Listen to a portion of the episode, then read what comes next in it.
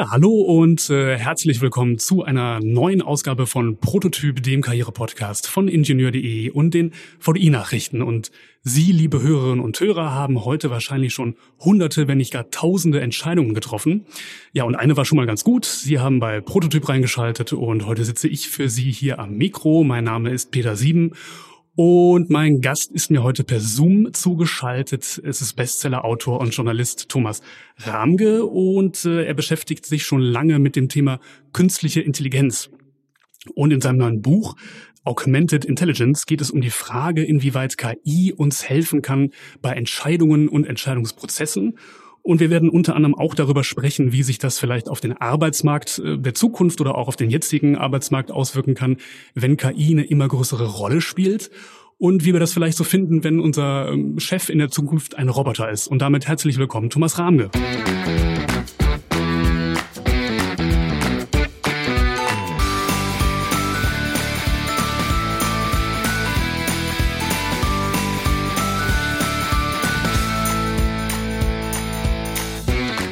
Es ist tatsächlich so. Wir, wir treffen, das sagen Hirnforscher, jeden Tag 20.000 Entscheidungen durchschnittlich, manche vielleicht sogar noch mehr, je nach Beruf oder je nachdem, was, was äh, Menschen so machen.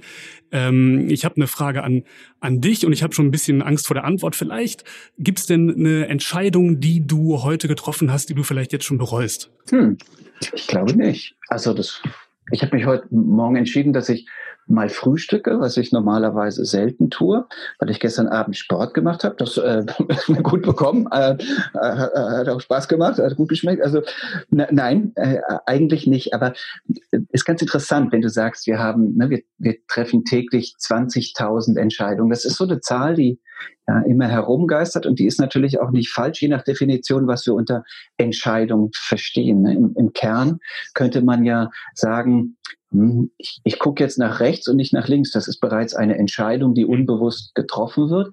Ähm, dann wird es auch langsam so ein bisschen mühselig. Ähm, insofern wäre äh, meine Intuition, dass man eigentlich mit dem Entscheidungsbegriff besser umgehen kann, wenn man ihn nicht gar zu weit zieht, ähm, sondern sagt, in der Regel sind Entscheidungen Dinge, die dann auch tatsächlich gewisse Auswirkungen haben. Also äh, im Sinne von, ich entscheide mich, das Radio anzuschalten, dann bedeutet das, dass ich jetzt vielleicht fünf Minuten Nachrichten höre und dadurch einen gewissen Input bekomme oder ich entscheide mich, ähm, mich jetzt an den Computer zu setzen. Ich finde, da, da macht es Sinn, von Entscheidungen zu sprechen und dann kommen wir nicht auf die so ganz so hohen, ganz so hohen Zahlen. Okay, das heißt, wenn ich mich jetzt am Kopf kratze oder eben nicht, dann ist das nicht eine Sache, die du als ähm, echten Entscheidungsprozess werten würdest. Ein Prozess ähm, gewiss nicht, weil diese Entscheidungen ja im Übrigen alle äh, intuitiv, das heißt unterbewusst mhm. ablaufen. Wir entscheiden uns ja nicht bewusst dafür, ob wir jetzt äh, uns am Kopf kratzen oder nicht. Okay, dann sind wir schon so ein bisschen, ein bisschen drin, denn du sagst ja auch, es gibt eigentlich keine guten oder schlechten Entscheidungen, sondern es gibt nur gute oder schlechte Entscheidungsprozesse, wenn ich das richtig verstanden habe. Kannst du das mal ein bisschen näher erläutern, was das heißt? Ja, sehr gerne. Also ein bisschen könnte man auch jetzt mir vorwerfen, das ist so ein bisschen sehr, sehr, sehr äh, haarspalterisch gesagt. Es gibt keine guten Entscheidungen. Aber der Punkt, den ich an der Stelle machen möchte im Buch, ist zu sagen, wenn wir umgangssprachlich davon reden, das war eine gute Entscheidung, dann bewerten wir das in der Regel im Nachhinein. Im Nachhinein im, im Sinne von, ne, wir haben ähm, vielleicht uns entschieden, einen Film zu gucken und den finden wir im Nachhinein gut und dann sagen wir, das war eine gute Entscheidung. Aber ähm, genau gesprochen müssten wir eigentlich die Entscheidung zum, zu dem Zeitpunkt ähm, bewerten, zu der wir sie treffen. Denn die Tatsache, dass wir nach der Entscheidung und die Konsequenzen, die sich aus der Entscheidung heraus ergeben, im Nachhinein bewerten, oh, oh, das war jetzt super, das nützt uns zum Zeitpunkt der Entscheidung nicht. Was uns zum Zeitpunkt der Entscheidung etwas nützt, ist die Frage, wie intensiv, wie rational, ähm, wie systematisch, wie gut informiert haben wir zum Zeitpunkt die Entscheidung getroffen. Und ähm, da lässt sich dann eigentlich viel, viel, viel genauer oder viel zielführender unterscheiden von, hm, wir haben bei dieser Entscheidung ausreichend Informationen eingeholt, wir haben unsere Ziele definiert, wir haben überhaupt das Entscheidungsproblem mal sauber definiert, wir haben geguckt, ob wir in bestimmte Entscheidungsfallen getappt sind, also den berühmten Bias unterlegen sind, die in unser Gehirn ähm, ja nun mal dummerweise immer wieder zum Opfer fällt. Was für Bias und haben dann die Entscheidung, ne, haben die Entscheidung so gut vorbereitet, dass wir vielleicht auch ähm, committed sind, wie, wie man im Englischen sagen würde, im Deutschen würde man vielleicht sagen, selbstverpflichtet genug sind, um die Entscheidung, die wir zum Zeitpunkt irgendwie nach bestem Wissen, Gewissen und Information getroffen haben, dann auch durchziehen werden, so dass das Ergebnis gut sein kann. Also worauf ich mit dieser Formulierung hinweisen möchte, es gibt keine guten Entscheidungen, ist, dass wir zumindest aufpassen müssen, nicht im Nachhinein uns Entscheidungen äh, als gut schön zu reden, die zum Zeitpunkt der Entscheidung eigentlich schlecht waren. Ich mag dir noch ganz kurz ein Beispiel dafür geben. Nicht? Ja. Ein Lottospieler, der sechs Richtige getippt hat, der wird und dann irgendwie ein paar Millionen Euro äh, äh, damit ähm, gewinnt. Der wird im Nachhinein immerhin behaupten, oh, das war eine ganz tolle Entscheidung. Äh, aber zum Zeitpunkt der Entscheidung ähm, war es eigentlich eine total dämliche Entscheidung, überhaupt das Lotto-Ticket zu kaufen, denn die rechnerische Wahrscheinlichkeit, dass er mit diesem Lotto-Ticket irgendwie Erfolg hat, die ist natürlich viel geringer als der Einsatz, den er hat leisten müssen, die 10 oder 20 Euro, die er, die er bezahlt. Und ich finde, das ist so ein ganz gutes Beispiel, was die Ambivalenz und auch vielleicht den schludrigen Umgang mit dem Begriff ähm, gute Entscheidung äh, verdeutlicht. Okay, das heißt aber auch im Umkehrschluss ähm, kann das einem so eine gewisse Last nehmen, wenn man, also manchmal hadert man ja auch mit Entscheidungen und vielleicht ähm, war eine Entscheidung im Nachhinein gar nicht so toll, aber ich muss, kann mir zumindest sagen, dass sie zu dem Zeitpunkt, als ich sie getroffen habe, die gut, gute Entscheidung war. Kann man das so sagen? Das kann man sicherlich so sagen, aber man kann auch sagen, wir müssen erstmal eine Meta-Entscheidung darüber treffen. Wollen wir eigentlich äh, bewusst so eine, eine, intuitive, eine emotionale, eine impulsartige Entscheidung treffen?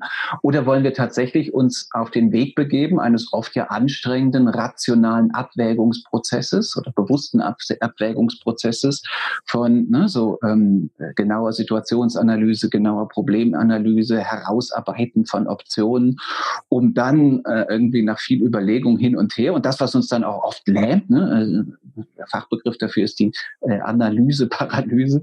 Mhm. Wollen wir das überhaupt uns ähm, in diese, in diese äh, Rabbit Holes, in diese in, in diese tiefen und anstrengenden Entscheidungsprozesse begeben. Und das, das ist interessant, dass die Glücksforschung dann wiederum sagt, dass äh, es nicht so zwingend so sein muss, als ob die Menschen, die besonders abwägend entscheiden, äh, im Nachhinein mit ihren Entscheidungen glücklicher werden, sondern da scheint auch irgendwie eher der Mittelweg äh, der richtige sein, zu sein, wie so oft. Also die Leute, die ähm, extrem ihre Entscheidungsfindung perfektionieren wollen, die immer zum Zeitpunkt der Entscheidung Angst haben, ah, ah jetzt habe ich doch nicht genug recherchiert, mhm. jetzt habe ich doch nicht genug Entscheidungsaktionen herausgearbeitet.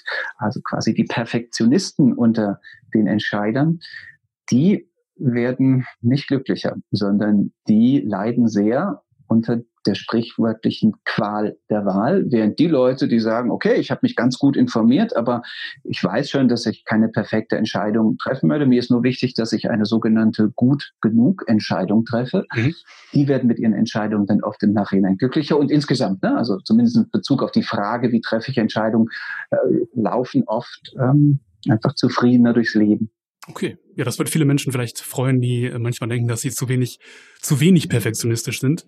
Jetzt hast du so ein bisschen ähm, über die Genauigkeit bei Begrifflichkeiten schon schon geredet und da geht es in deinem Buch auch einmal um die beiden Begriffe komplex und kompliziert und da hast du einen Satz, den ich mir gut als als Aufdruck auf T-Shirts vorstellen kann, weil er so ein bisschen sloganhaft ist.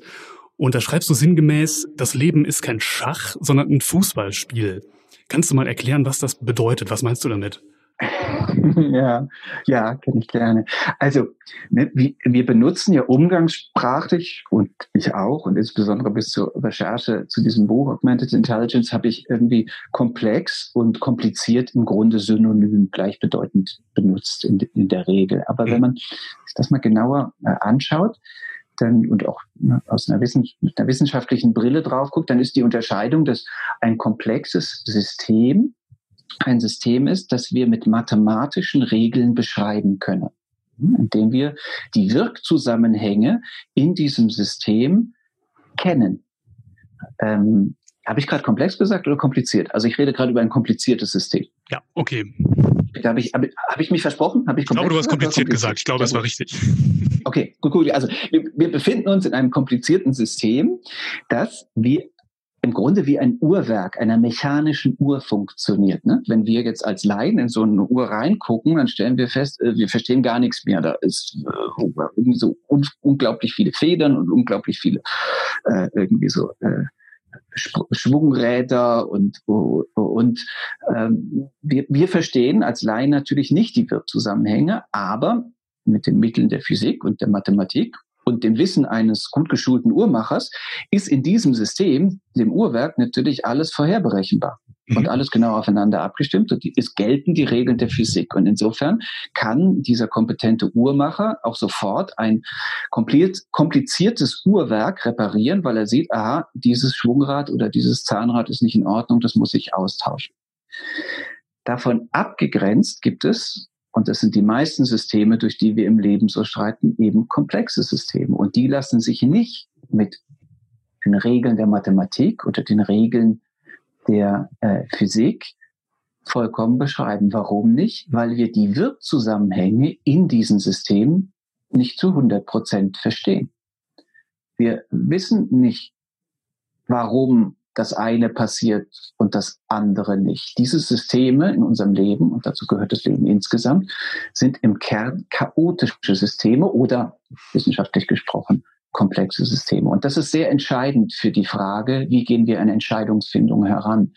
In komplizierten Systemen, da lassen sich Entscheidungen leichter treffen, sofern wir über alle wesentlichen Informationen verfügen und die Wirkzusammenhänge verstehen. Denn dann lässt sich im Grunde, die, lassen sich die Konsequenzen unserer Entscheidung vorausberechnen. Wir können sagen, ne, wenn wir Option A wählen, passiert mit sehr hoher Wahrscheinlichkeit das und das. Wenn wir B wählen, dann das und das und C das und das. Und das ist im Grunde das, was beim Schach passiert. Schach ist ein berechenbares Spiel.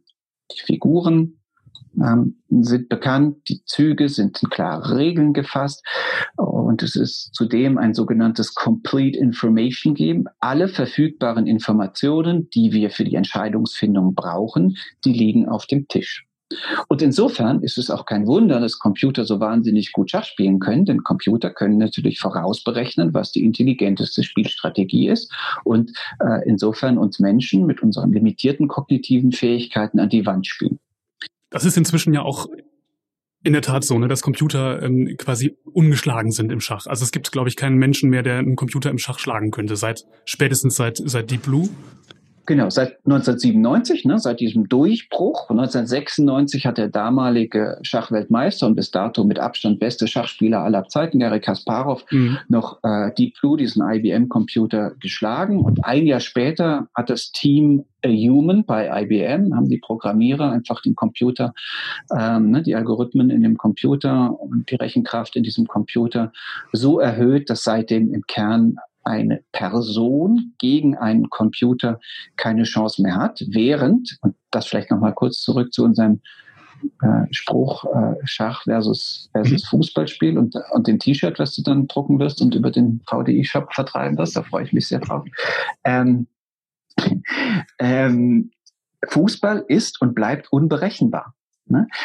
Das System Fußball mit diesen elf Spielern und ihrer Tagesform und ihren ne, und den Windverhältnissen und äh, ne, der Stimmung im Stadion und äh, dem Schnupfen und irgendwie der dankbaren Fehlbarkeit des Fußballers oder dem Stürmer, der vor dem freien Tor steht, aber dummerweise irgendwie gerade äh, Muffesausen bekommt und das Ding doch am Tor vorbeisemmelt, das lässt sich nicht vorher berechnen. Fußball ist ein komplexes System. Und das ist auch schön, dass das so ist. Ähm, ich glaube, wenn Fußball ein kompliziertes System wäre, dann hätte das eigentlich nur einen einzigen Vorteil, dann würde nämlich endlich die Wettmafia rund um Fußball irgendwie der, der Boden unter den Füßen ähm, gesagt werden, weil dann da, da, dann könnte ja jeder vorausberechnen, wie ein Fußballspiel ausgeht. Aber natürlich wäre dann der ganze Spaß und die Freude und die Leidenschaft, die wir oder viele von uns mit Fußball verbinden, komplett äh, perdu, ähm, wenn nicht wenigstens gelegentlich auch Hoffenheim oder Hertha BSC selten gegen Bayern München gewinnen können. Okay, das sind wir dann bei einem, bei einem anderen Thema wieder. Ähm, das, äh, das heißt aber, dass ähm, in manchen Situationen eine KI alleine vielleicht ähm, nicht ausreicht oder bestimmte Sachen einfach nicht machen kann, wenn es nämlich eben komplex wird, oder? Das sind doch dann die Grenzen von, von der künstlichen Intelligenz erreicht, die ja eher mit Routinen nur umgehen kann und nur mit, mit Regelhaftigkeiten und eben nur mit einem komplizierten System. Kann man das sagen? Nein, also deine Beschreibung ist, äh, ist kompliziert, aber nee, wahrscheinlich ist sie sogar komplex. Ganz so, ganz so einfach ist es nicht. Also die Frage, die du ja eigentlich stellst, oder ne, die Frage, so wie ich sie verstehe, oder die Frage dahinter könnte doch sein, wann helfen uns eigentlich sogenannte KI-Systeme, also mhm. Systeme, die aus, aus datenlernenden ähm, ähm, Systemen mit maschinellem Lernen gefütterten Systemen bestehen, wann helfen die uns bei der Entscheidungsfindung? Und da ist die Grenze nicht so in kompliz komplizierten Systemen helfen sie uns immer und perfekt und in komplexen Systemen können sie uns gar nicht helfen. Das, das, das ist nicht die Unterscheidung der Fälle. Das stimmt schon. Also erstens, beim Schach, diesem komplizierten System, da war ja nicht mal maschinelles Lernen notwendig. Ne? Und das war ja ein klassisches, klassische klassische Algorithmik, klassisches Programmieren äh, von, von, Computern, mhm. Brute Force Algorithmen, die dazu geführt haben, dass diese rechnende Maschine besser Schach spielen konnte als der äh, klügste Schachspieler äh, seiner Zeit und heute und, und das ist natürlich äh, weiter so geblieben. Okay. KI-Systeme können uns immer dann bei der Entscheidungsfindung helfen, wenn sich die Situationen gut in Daten fassen lassen, wenn die Situationen immer wieder vorkommen, es also genug Lerndaten für maschinelles Lernen gibt, um eine Entscheidungssituation zu erkennen und festzustellen, wenn man in der Vergangenheit sich so und so verhalten hat, die und die Entscheidung getroffen hat, dann wurde ein bestimmtes Ziel erreicht. Mhm. Das ist die, ne? also es ist im Grunde die Frage, kann ich in einem KI-System, in einem künstlichen neuronalen Netz eine Entscheidungssituation hin auf eine Zielfunktion optimieren. Ich gebe dir ein Beispiel. Ähm, beim autonomen Fahren ist die Zielfunktion ziemlich klar definiert. Ich möchte sicher von A nach B kommen. Mhm. Da gibt es ein paar Zielkonflikte darin. Ich muss entscheiden, ich muss dem System beibringen, dass Sicherheit vor Geschwindigkeit geht. Es nützt nichts, wenn du mich in rasender Geschwindigkeit irgendwie äh, zum Flughafen bringst, aber das autonome Fahrzeug bis dahin 20 Unfälle gebaut hat, weil äh, dann ist Ziel A gar nicht mehr erreicht, mhm. im Wortsinne. Aber ne, eine, ein, ein Autopilot hat natürlich an Kreuzung A irgendwie unendlich oft gesehen, dass wenn Fahrzeug von rechts kommt, dann und die Regel kennt rechts vor links, dass es anhalten muss. Und je öfter es diese Situation im Computer durchgespielt hat, desto sicherer beherrscht es sie. Und dieses Fahrzeug ist dann natürlich nie betrunken und äh, kann mit schlafwandlerischer Sicherheit die Vorausberechnung, die Prädiktion machen, okay, von rechts kommt ein Fahrzeug, äh, ich muss dies in die Entscheidung ummünzen, anhalten, warten, bis dieses Fahrzeug weitergefahren wird und kann dann selbst äh, beschleunigen und, und weiterfahren. Im autonomen Fahren haben wir es in der Re also haben wir es im Normalfall mit repetitiven Situationen zu tun, die sich durch Daten erfassen lassen, sprich durch die Kameras, die die äh, Autos äh, in der Historie eingesammelt haben und jetzt in Echtzeit prozessieren.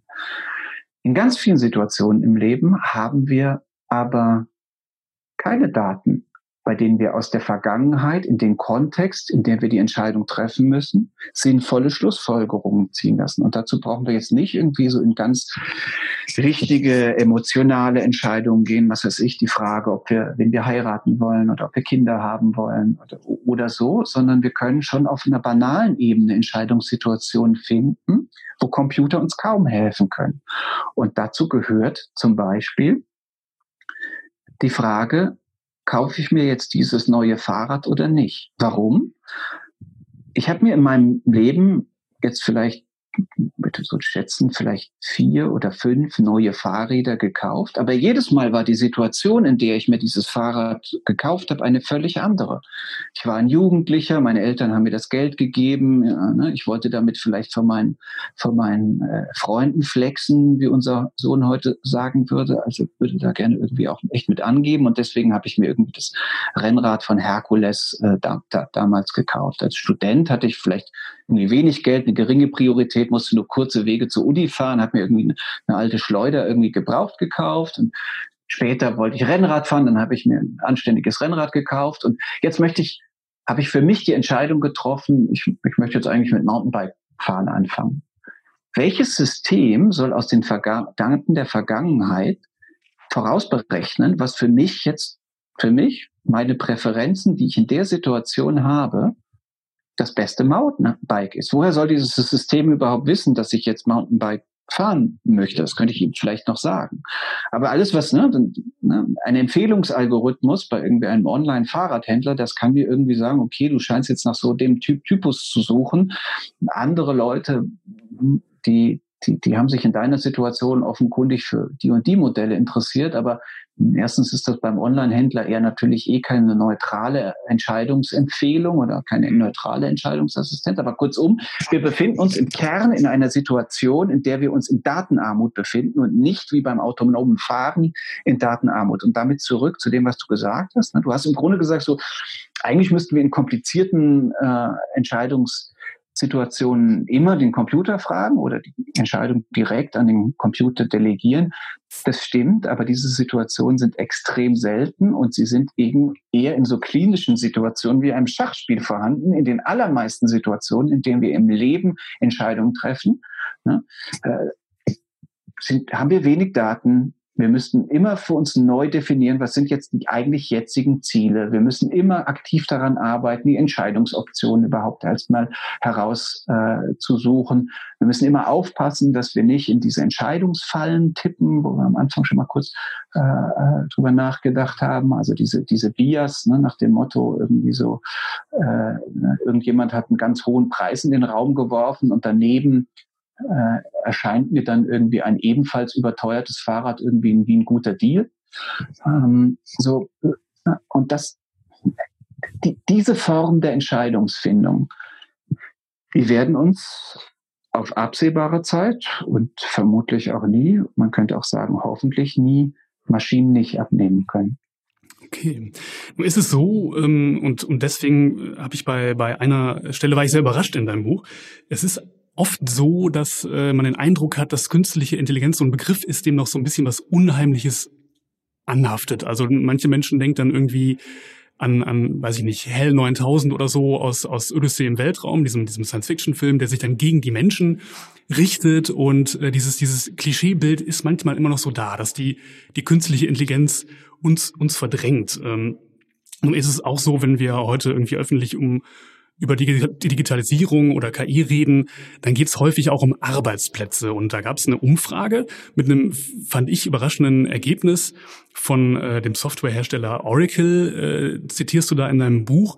Da sagen nämlich 64 Prozent der Befragten, dass sie einen Roboboss, also einen, einen Chef, der eine Maschine ist, für vertrauenswürdiger halten als einen menschlichen Chef. Wie, wie lässt sich das erklären?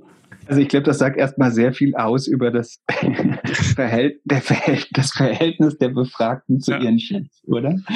Aber da, dahinter steckt ja, ja, auf, auf, den, auf den ersten Blick wirkt das natürlich kontraintuitiv, aber auf den zweiten vielleicht auch nicht, weil, ne, also erstens ist es natürlich auch kein Zufall, dass ein IT-Unternehmen äh, diese Untersuchung gemacht ja. hat. Mhm. Und, und der weiß, wie genau in dieser, in dieser Studie die Frage geframed war, sodass dieses Ergebnis zustande gekommen ist. Aber der dahinterliegende Gedanke ist natürlich zu sagen, dass wir Menschen äh, wahnsinnig subjektiv alles Mögliche entscheiden und in Arbeitsbeziehungen erst recht äh, und, und in äh, hierarchischen Arbeitsbeziehungen noch mehr. Das heißt, äh, ne, dass der Nasenfaktor natürlich von ganz vielen Menschen äh, sehr stark empfunden wird, mhm. wird natürlich auch ganz stark äh, empfunden, vermutlich auch in vielen Kontexten zu Recht ganz stark empfunden, dass diskriminierende Entscheidungen gegen Minderheiten ähm, äh, äh, gefällt werden.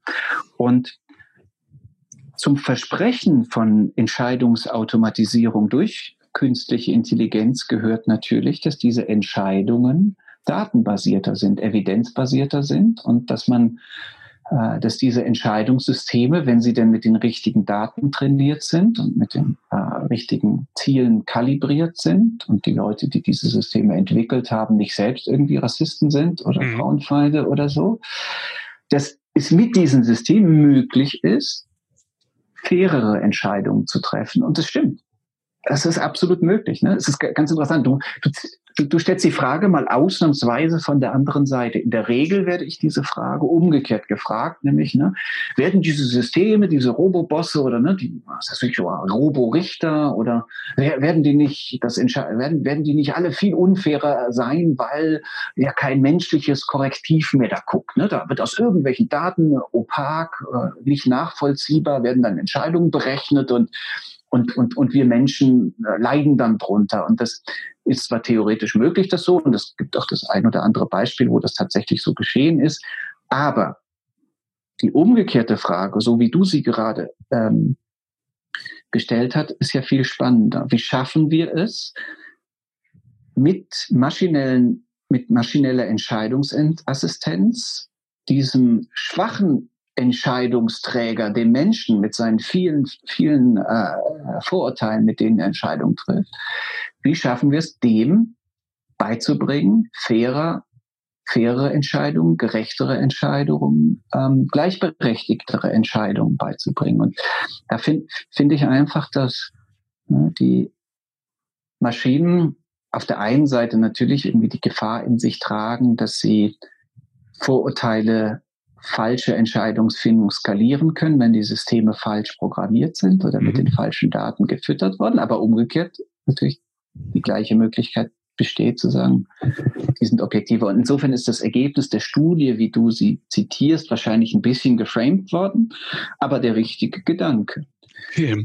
Ein, Ro ein, Ro ein, ne, ein Roboboss, ähm, ne, der schaut jetzt bei der Aufstellung des Dienstplans nicht, wen er lieber mag, sondern ja. schaut er die Daten und sagt, der, der ist verfügbar, der hat in der Zeit die, die Schichten gemacht. Äh, nach einem bestimmten mathematischen Modell ist jetzt eigentlich der mit der Tagschicht dran und der mit der unbeliebteren Nachtschicht. Ähm, ja, das Wort Roboboss, jetzt wo ich so oft, oft gehört und gesagt habe, ist übrigens auch ein gutes Wort für ein T-Shirt, aber das nur nebenbei. Ähm, es ist Hab, habt ihr einen Shop? Habt ihr, habt ihr einen T-Shirt-Shop? Vielleicht ja, ich weiß gar nicht, ob es T-Shirts gibt, aber ich werde das jedenfalls mal anregen, dass man in die Richtung mal gehen kann. Vielleicht lässt sich da ein bisschen was. Kaffeetassen wäre ja auch noch ein Klassiker. Absolut. ähm, Nu sagtest du gerade, dass äh, eine, eine KI ja möglicherweise fairer sein kann, wenn sie denn richtig programmiert ist und richtig mit Daten gefüttert worden ist. Aber da gibt es ja vielleicht auch eine Schwachstelle, die du selber auch ähm, erwähnst in deinem Buch. Ich denke jetzt mal zum Beispiel an Personaler, an, an Personalentscheidungen.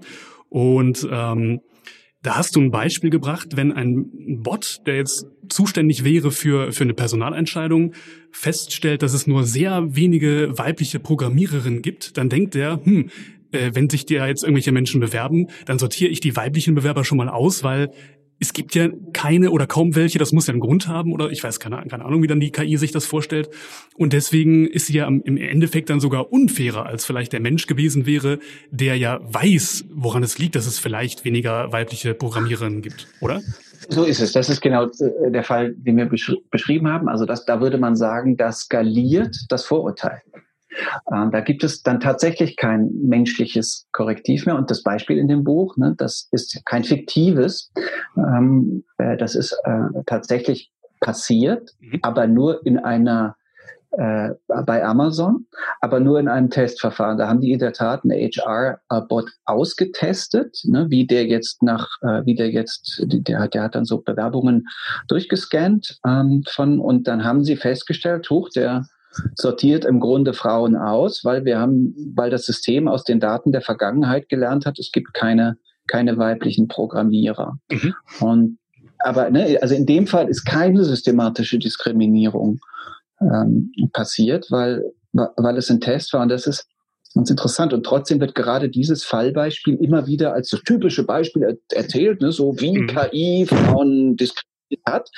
In Klammern, nein, in dem Fall hat KI noch einmal zusätzlich ein offenkundiges Problem nicht aufgedeckt, aber nochmal zusätzlich sichtbar gemacht. Und insofern ähm, ne, ist das eigentlich ein spannendes Experiment, aus dem im Kern zu lernen ist, äh, wie man diese Systeme in der HR oder ne, auch, auch bei anderen, auch so ähnliche Systeme gibt es bei der Studien, Platzvergabe in Frankreich zum mhm. Beispiel oder auch sogar in Australien gibt es so ein System, da werden Sozialleistungen computerassistiert irgendwie bewertet, dass man die wirklich gut trainieren und kalibrieren äh, muss, damit es eben nicht äh, zu diskriminierenden Entscheidungen kommt oder ist ein schön, schöner Schlag, Schlagwort äh, basierend auf ein, ein, einem Buchtitel von Katie O'Neill ist, dass diese Maschinen nicht zu Weapons of Math Destruction werden. Okay. Also nicht zu Massen, Massenvernichtungswaffen, ja. sondern zu Mathe, Mathe, -Ver ja. Mathe Vernichtungswaffen.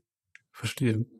Ähm, das heißt, in dem Fall könnte eine KI dafür auch sorgen, dass wir unsere eigenen Fehler vielleicht oder unsere eigenen Vorurteile oder unsere systematischen Fehler, die wir in solchen Entscheidungsprozessen machen, nochmal genauer sehen können. Und damit sind wir vielleicht auch schon bei deinem, bei deinem Buchtitel. Ähm, wo es ja, oder weiß ich nicht, wenn man künstliche Intelligenz als Begriff hat, würdest du sagen, dass man vielleicht auch der, der Gesellschaft so ein bisschen die Angst davon nehmen kann, vor, vor diesem ganzen Komplex, indem man ein anderes Wort dafür findet? Also du hast es ja mit deinem Buch quasi gemacht, indem du es Augmented Intelligence nennst und eben quasi sagst, ähm, so eine KI ersetzt uns nicht oder, oder ähm, verdrängt uns, sondern die hilft uns eher, uns selber zu verbessern. Kann man das so sagen? Das ist der Kern des Begriffs Augmented Intelligence, der natürlich nicht von mir ist, sondern ne, der äh, relativ früh schon in der ganzen KI-Geschichte äh, aufgetaucht mhm. ist, in, in, in, den 60er Jahren, eine, eine Wortschöpfung von äh, Douglas äh, Engelbart, ein sehr spannender KI-Pionier, der in den 60er Jahren schon gesagt hat, jetzt kommt mal weg von eurer Vorstellung, dass künstliche Intelligenz menschliche ersetzt, sondern lasst uns eher versuchen, äh, maschinelles Lernen dafür zu nutzen, ähm, men menschliche Intelligenz zu verstärken. Also mhm. wie, wie werden KI-Systeme und der Begriff künstliche Intelligenz, ne, der, äh, der war umstritten, seitdem es ihn gibt. Der ist 1953 erfunden worden. Im äh, im Vorfeld der äh, berühmten Dartmouth-Konferenz, äh, wo der, der Begriff geboren wurde im Grunde als Marketingbegriff. Die haben mhm. überlegt, na, was machen wir jetzt hier eigentlich? Wir wollen dem Computer das Lernen beibringen und wie nennen wir das? Und dann brauchten sie Geld von einer Stiftung und dann haben sie einfach in den, äh, John McCarthy hat dann einfach in den Antrag für die Fördermittel, hat dann den Begriff künstliche Intelligenz reingeschrieben, weil das halt natürlich bombastisch klang. Mhm. Und dann war der Begriff irgendwie in der Welt und seitdem kam er auch nicht mehr aus der Welt. Warum nicht? Weil er natürlich irgendwie, weil er so bombastisch klingt, irgendwie ein super Marketingbegriff ist, mit dem du Forschungsgeld Gelder akquirieren kannst oder IT-Systeme verkaufen kannst und äh, Venture-Kapital äh, anziehen kannst. Aber natürlich ist der Begriff irreführend. Er, er, er, er unterschätzt äh, die, das, was Computer können, genauso wie es, oder also er, er, zunächst erstmal überschätzt er das. Ne? Er, er bläst irgendwie die Fähigkeiten von Computer künstlich auf und auf der anderen Seite unterschätzt er sie auch, weil mit dem Begriff Intelligenz ja irgendwie auch gleichzeitig die Limitation des menschlichen Gehirns irgendwie ver verbunden sind. Aber zurück zu deiner Frage. Der Begriff Augmented Intelligence. Also erstens in der KI-Community gibt es ja viele, die den Begriff maschinelles Lernen oder Deep Learning für den prä präziseren oder für die präziseren Begriffe halten. Und zu der Fraktion gehöre ich sowieso, wie mhm. du auch aus anderen Kontexten weißt. Aber der Begriff Augmented Intelligence meint, dass wir endlich dazu kommen müssen, die Frage zu beantworten, wie nutzen eigentlich intelligente Menschen sogenannte intelligente Technologie auf eine intelligente Weise. Gemeint ist damit so, dass sie unsere menschliche Intelligenz verstärken. Was ist Intelligenz? Intelligenz ist die Fähigkeit von uns Menschen herauszufinden, was zu tun ist wenn man nicht weiß, was zu tun ist. Das ist ein Zitat von, von Piaget, Kognitionswissenschaftler. Ne? Und bei dieser Suche nach der besseren Lösung, bei der Suche nach dem Herausfinden, wie wir Dinge besser machen als in der Vergangenheit, da können uns natürlich Computer allgemein und, und äh, maschinelles Lernen im Besonderen in vielen Kontexten helfen. Aber das ist die Perspektive, auf die wir auf das schauen sollen, was jetzt nach wie vor unter diesem, dieser großen Hype-Vokabel künstliche Intelligenz immer wieder verkauft wird. Eigentlich brauchen wir Intelligenzverstärker für uns Menschen. Okay. Ja, das ist eigentlich äh, ein gutes Schlusswort, denn wir kommen jetzt so langsam zum, zum Ende der Folge. Ähm, ja, Thomas, ich hoffe, du, du bereust jetzt nicht die Entscheidung, hier mitgemacht zu haben und dieses Gespräch mit mir zu führen. Dein Buch also auch im Nachhinein habe ich den auch im Nachhinein habe ich den Eindruck, dass der Entscheidungsfindungsprozess du schreibst mich an, magst du zu mir in den Podcast kommen? Äh, ich impulsartig sage, ja klar, ist immer nett mit dem. Das ist ja auch im Nachhinein betrachtet eine sehr gute Entscheidung. Das freut mich sehr zu hören. Ganz, ganz vielen Dank, dass ich bei dir sein durfte. Ja, sehr gerne. Und ich Buch bin im Übrigen ja auch ein groß, großer Fan eurer, eurer Publikation. Ah ja, das, das freut uns noch mehr. Das gebe ich gerne, gerne an die Kollegen weiter, dann freuen die sich auch.